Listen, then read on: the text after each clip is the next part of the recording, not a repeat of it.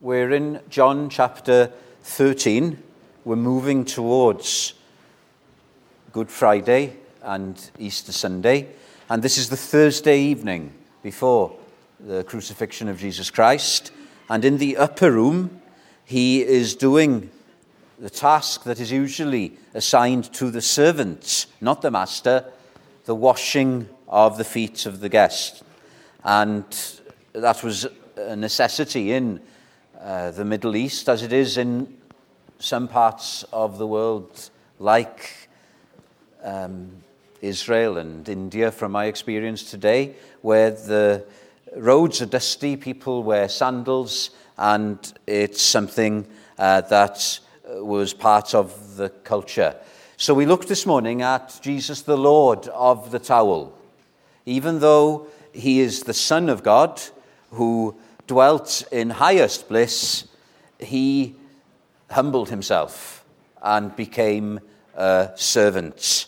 And he showed that, did he not, in his washing of the disciples' feet. And we closed this morning not just looking at the statement of the love of Jesus Christ.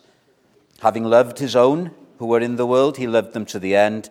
But the symbol, the symbol of the feet washing as him coming down into this world and pouring not water, but his blood upon the cross so that we can be washed. So I'll ask the question again. We sung it this morning Are you washed in the blood of the Lamb? Have you been to Jesus? It's good that you are in church. I'm not asking how many times you've been to church. Have you been to Jesus? Now, this evening, we're going to look at us, not just the Lord of the towel, but we are the people of the towel. And we'll just take the reading from verse 10, from verse 10, John 13, verse 10. He who is bathed, this is what Jesus said, needs only to wash his feet, but is completely clean. And you are clean, but not all of you, for he knew who would betray him. Therefore he said, You are not all clean. So when he had washed their feet, taken his garments, and sat down again, he said to them, Do you know what I have done to you? You call me teacher and Lord, and you say, Well for so I am. If I then, your Lord and teacher, have washed your feet, you also ought to wash one another's feet. For I have given you an example that you should do as I have done to you. Most assuredly, truly, truly, I say to you, a servant is not greater than his master, nor is he who is sent greater than he who sent him. If you know these things, blessed, happy are you not just if you know them, but if you do them. That's challenging, isn't it? If you do them. Are we going to be people of the towel? Now, one more thing to do with this symbol of feet washing, which has to do with us once we have been washed in the blood of Jesus Christ, as now his people, people of the towel, we need not be washed completely again. Don't you love Peter? He just goes from one extreme to the other, doesn't he?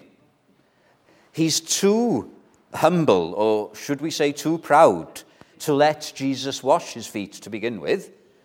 But when Jesus says, If I don't wash you, you don't belong to me, Peter, Peter then swings to the other extreme and he says, Lord, all of me, then. In the Greek, it really is forceful. Incidentally, in the authorized version, which is closest to the Greek in this chapter, this is all in the present tense to make it more vivid. Uh, in our modern translations, it's in the past tense to be more grammatically correct. But the Bible isn't interested about that. It just wants to make this real to us. So Peter swings from one extreme to the other. Do you see yourself in Peter? He's a bit like Christmas Evans, isn't he? Christmas Evans, the one eyed preacher of Wales in the 19th century. Poor Christmas. He, he would read one book and it would so excite him, he'd get carried away. And then he'd pick another book a few weeks later and he'd go in the opposite direction. Now, there are Christians like that. Some are a bit more balanced, but we all need to beware you don't want to be in the car when I'm driving in a mountainous area. Because instead of looking at the road ahead, I'm looking at the mountains. I'm trying to recognize them all and name them. What Jesus is saying to us here is don't swing to extremes. Keep your eyes on the road. So, the two extremes we must be careful of, and it does affect every one of us here, one way or the other, is we can neglect justification by faith. We have been washed.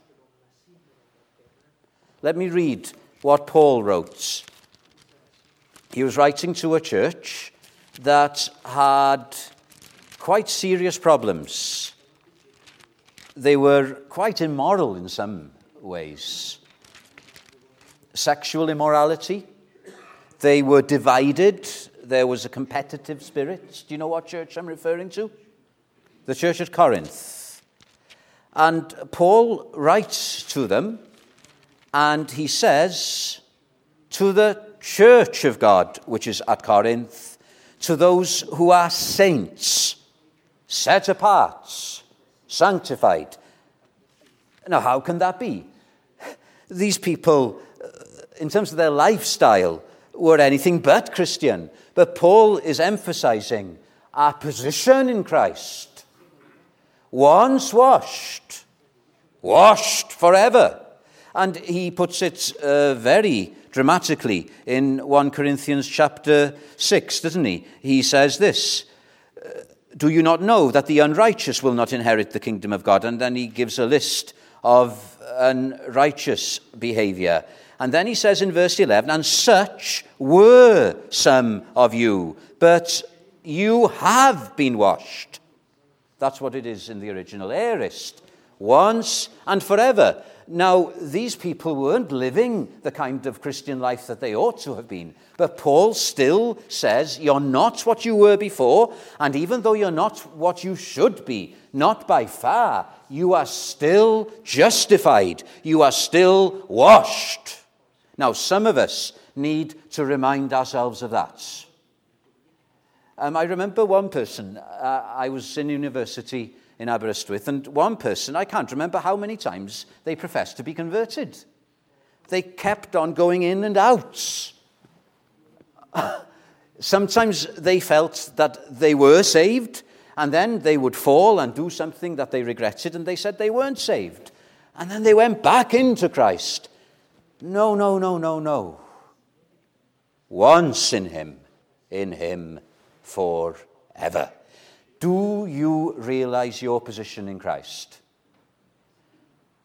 Do you realize if God the just has punished all your sins on his only begotten Son, he would be unjust to punish you anymore? That's your legal standing. We call it union as well union with Christ. Christ is our representative. So that's one extreme. But the other extreme then is you can so emphasize that. And you had people saying this to Paul when he wrote about justification by faith. They said, All right then, shall we continue in sin so that grace may abound? And Paul says, No. We've got communion with Christ as well. This, is our walk with him. And this is what Jesus is saying to Peter. Peter, you don't need to be washed all over again and again. Only your feet need washing. Once you've had your bath as a Christian, once you've come to Jesus Christ, once you've plunged in that fountain filled with blood and lost all your guilty stains, you don't need to be justified again and again and again. What you do need is to keep short accounts with God and watch your walk with Him, your communion. And that is washing your feet. Think of the context here. Why was there feet washing? There was feet washing because the roads were dusty. So people would be walking in the world and they would get their feet dirty. So uh, every day they needed to have their feet washed. Think of that spiritually. The world's a dirty place, isn't it? Spiritually, morally. And it doesn't matter how uh, holy we think we are, we are going to get dirty as we live in the world. And even if we were to go to a monastery, we would still have to live with ourselves and we would get dirty. So every day, then, we need to have our feet washed, as it were. Do you understand? Let the Apostle John put it, 1 John. He puts it well in verse 9, I think. You got the different extremes dealt with here. This is John. If we say, verse 8, that we have no sin, we deceive ourselves and the truth is not in us. But if we confess our sins, that's something we do daily. He is faithful and just to forgive us our sins and to cleanse us from all unrighteousness. Do you have your feet washed? Maybe some of us need reminding of that because we so emphasize our position in Christ, we neglect to watch our own heart, to watch our life, and to confess daily our shortcomings before the Lord. So that, that's one thing we need to deal with quickly before coming to the third point which I've got. So the first point was the statements of Jesus about his love this morning. Then the second is the symbol of the foot washing. And once we are washed in him, we need only have our feet washed. And then, thirdly, I couldn't have this starting with the same letter S, I'm afraid. Jesus is setting us an example here to be people of the towel. What does he say? Do you know, verse 12, what I have done to you? Do you know? Do you understand this chapter? You call me teacher and Lord, and you say, Well, for so I am. Look at what he's doing. He's arguing from the greater to the lesser. If then you, a Lord and teacher, have washed your feet, you also ought to wash one another's feet. That's a very simple way of arguing, isn't it? If this is what the master is doing, we can't be above him. If the master is stooping so low that he's willing to wash his disciples' feet. Who are we to say, I can't go that low? Now, why is Jesus asking the disciples again and again, Do you know what I have done? Why is he repeating the question? Do you know why? The disciples here, they, they weren't interested in having the towel we, we can picture the scene, can't we? If you put the accounts in the other Gospels together with this, do you know what these disciples were discussing? This is on the eve of the crucifixion of Jesus Christ, the greatest event that the universe was about to experience, something that had been prepared from eternity past, something that the nation of Israel, that's what these disciples belonged to, had been. Uh, preparing for, for centuries after centuries, the coming Messiah. He was with them and he was about to fulfill the crux of his work. The shadow of the cross is looming over them. And what are they talking about? Are they talking about Christ? Are they talking about the cross? They're talking about themselves. They've got a warped understanding of the glory that is to come because they're arguing about who's going to have the top seats in the kingdom with Jesus. How sad, how pathetic that on the eve of the crucifixion, That is what's preoccupying them. How much distracted can you get? And so Jesus is saying to them, Do you really know what I'm doing? Do you? These disciples are fighting not over the towel, but over the throne.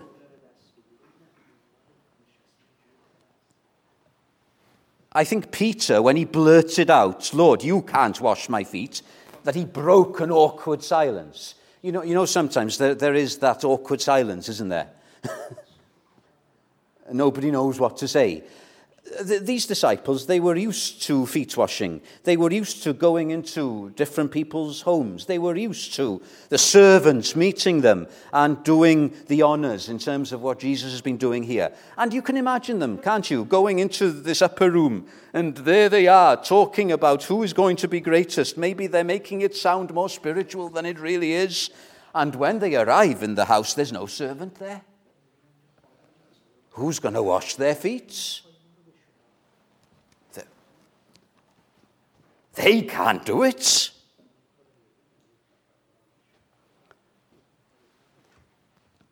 Imagine the shock. They're so shocked that no one dares say anything until Peter puts his foot in it. When they see Jesus rising up, maybe they think he's going to rise up in order to uh, lay hands on us and to show who's going to be greatest. But instead, he takes off his outer garments and dons the towel, the Lord of the towel. And he takes the basin and he takes the jug of water and he fills it. And then one by one, he goes around the disciples.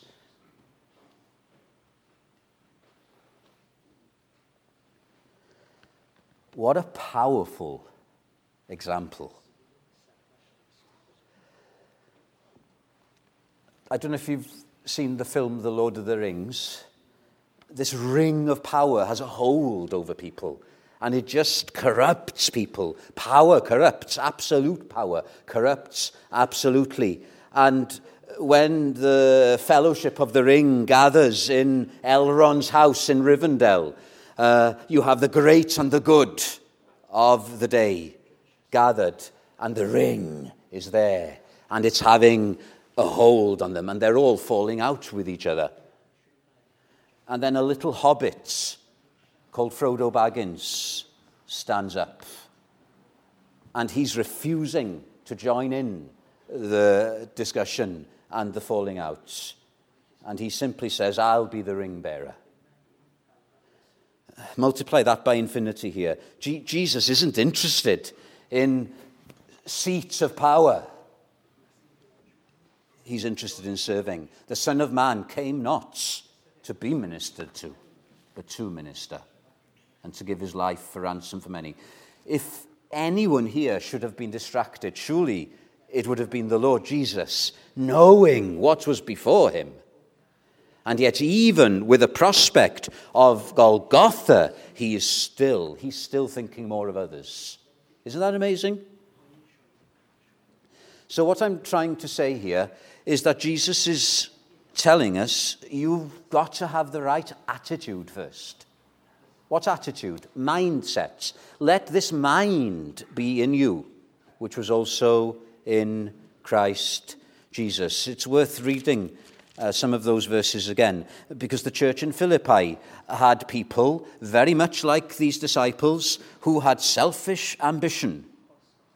They were conceited, but Paul writes to them and says, Lowliness of mind is the attitude that you need. And what does that produce? It produces esteeming other people more important than ourselves. It produces in practice being more concerned about the interests of others rather than our own interests. And it all flows from an attitude of the mind of Christ. I'm sure Peter was thinking of this event when he wrote in his letter, many, many decades later, be clothed with humility. Be clothed with humility. What's our attitude this evening? How do we view one another?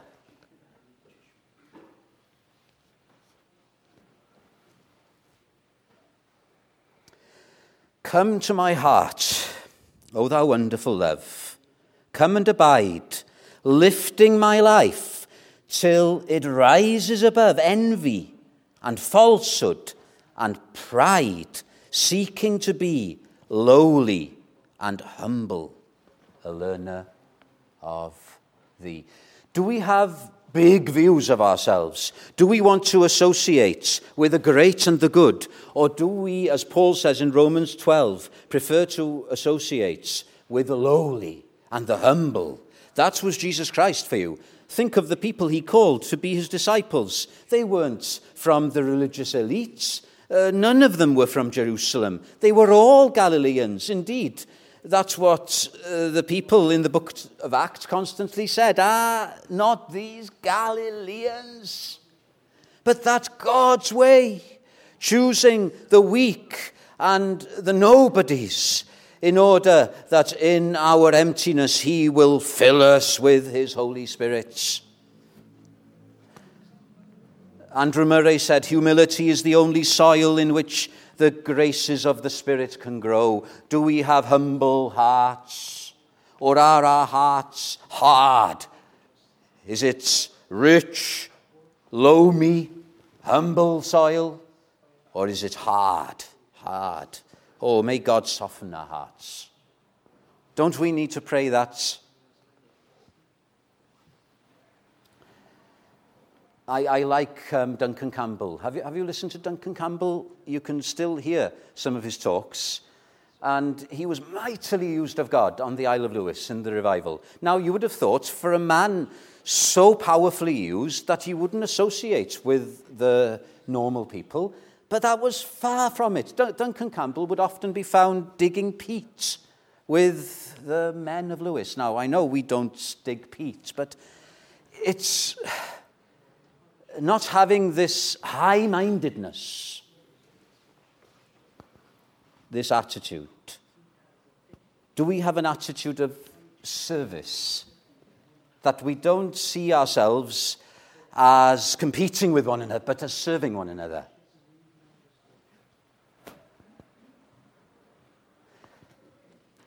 I quoted this morning the hymn, This is our God, the servant king.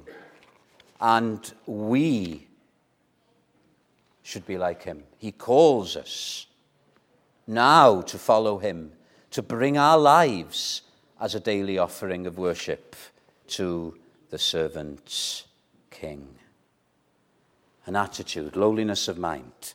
And then that attitude leads to a lifestyle. A lifestyle, I've already alluded to it. What's our lifestyle like? Jesus was a normal person, wasn't he? I know in one sense he was unique. He was the perfect man, the God man. No one will ever be in that category. But in another sense, he lived a normal life.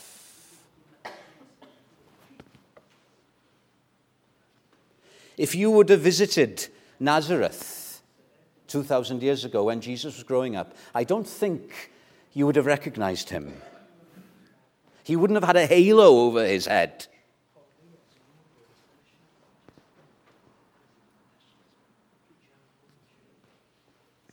Washing feet. Thinking of lifestyle. Helen Roseveare, she was a missionary in the Congo. Again, mightily used of God. She saw revival in the Congo, middle of the 20th century. When she went to the Congo first, do you know what she had to do? She had to help build brick in the lime kilns. She had to do a menial task of brick building. And she struggled with that at first. She writes about it in one of her books. And she had an argument with the Lord of the Towel. She said, Lord, I haven't come all the way to the Congo as your missionary to work in a lime kiln. Surely I've been called to greater things than that. And the Lord of the Towel said, No, this is how you're going to serve me for the time being. You're going to build bricks. You're going to build bricks. Helen Roseveare was learning to be a person of the towel. serving the Lord of the towel, uh, to belong uh, to the order of the towel.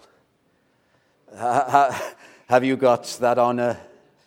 Uh, I know some people have uh, Mobies and all of that, but if, if you're serving Christ, you'll have a better order, an order of the towel. I remember Anya telling me once in Moldova about a certain person. He's a servant. He's a good servant. Isn't that a commendation? Jesus saying to somebody when they get to heaven, Well done, good and faithful servants.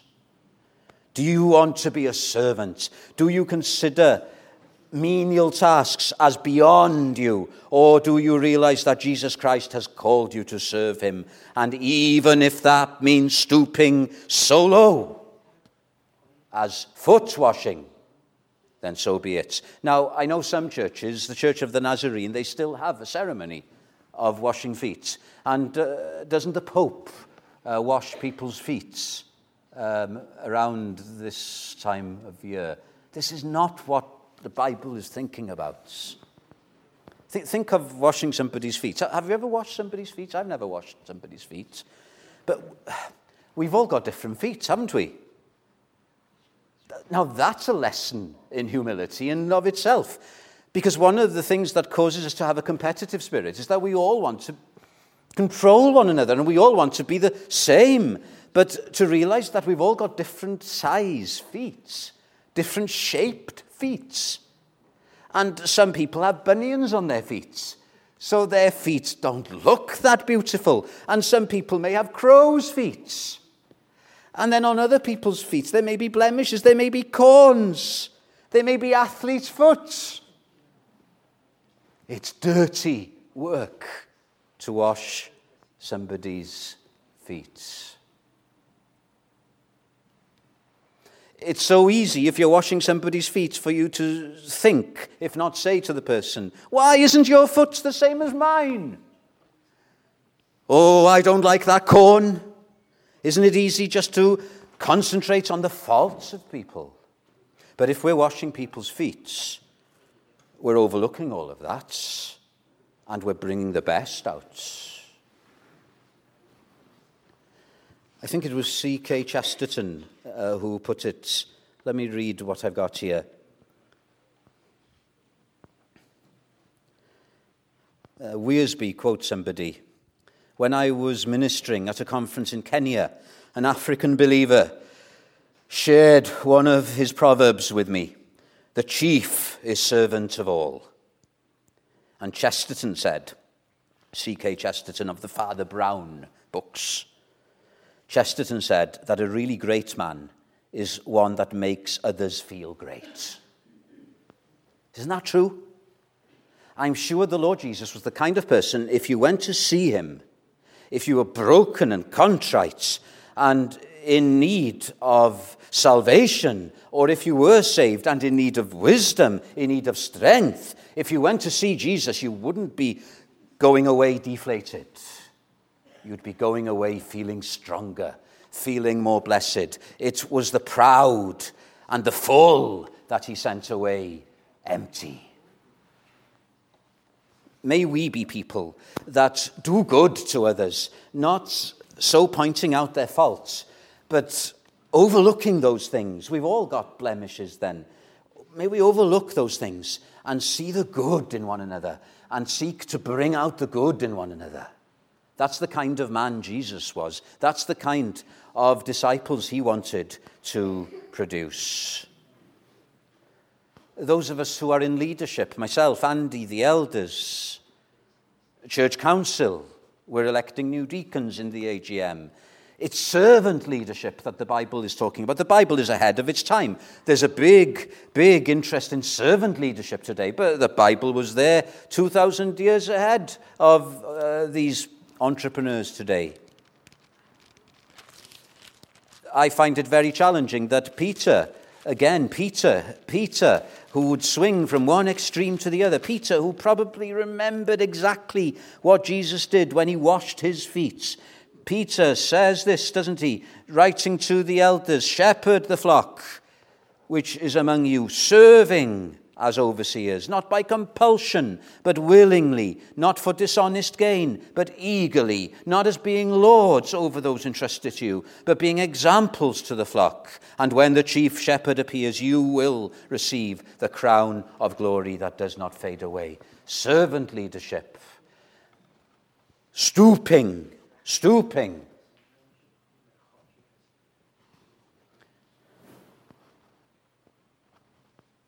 And Jesus says, as I come to a conclusion, Blessed are you.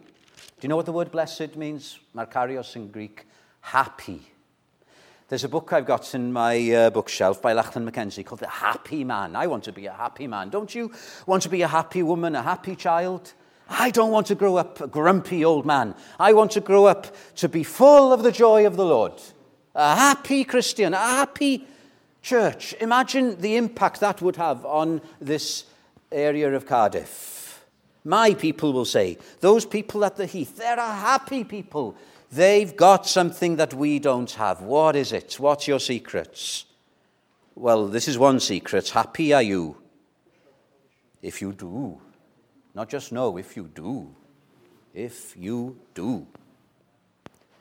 Uh, you could take the Beatitudes, another list of happy, happy characteristics. Isn't it strange? These Beatitudes are the exact opposite of a worldly spirit. How there can be a worldly attitude, even in a sound church sometimes.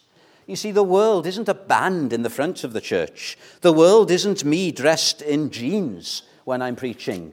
The world isn't going to certain places. It can be that. But that's not the essence of worldliness. Worldliness is a disease uh, just as people who had to have their feet washed got them dirty. That's the world, isn't it? In the spiritual sense. The world cakes our souls with its dirt. It's an attitude that we've got to get rid of. Yes, that attitude affects our lifestyle, and we have a worldly lifestyle, but that comes from a world view that is contrary to the Bible. And if you want to know what a worldly, toxic, spirit is. Just reverse the beatitude. Blessed are not the poor in spirit, but the full.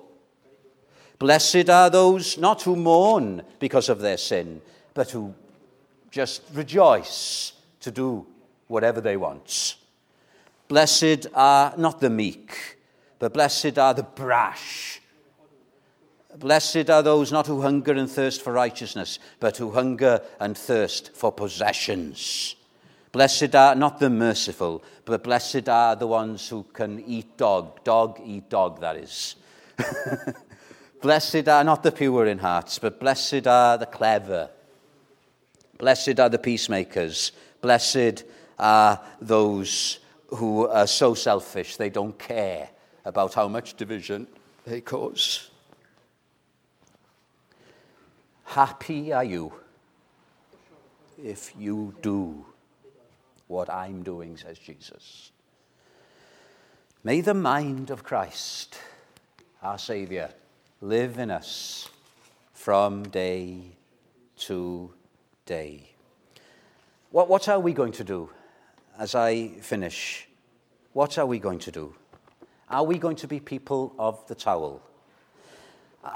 Are we going to be people who are more interested in our own little agendas in having our own little ways, in having our own little fiefdoms?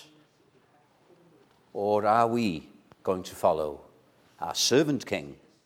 And whatever others may do. Think of Jesus and the disciples. They were just talking about greatness. They didn't have a clue. Jesus showed true greatness by donning the towel and getting dirty. May we show true greatness by going a different way, by singing a different tune, marching to a different drum beats. The drum beats of the Spirit, the tune of grace, the example of Jesus Christ. I've gone on for too long, but I just long, I'm sure you do as well, because we do emulate these things, but oh, for more of Jesus Christ. What does the hymn say? More about Jesus would I. It's so simple, isn't it? More about Jesus would I know, more of his love to others show.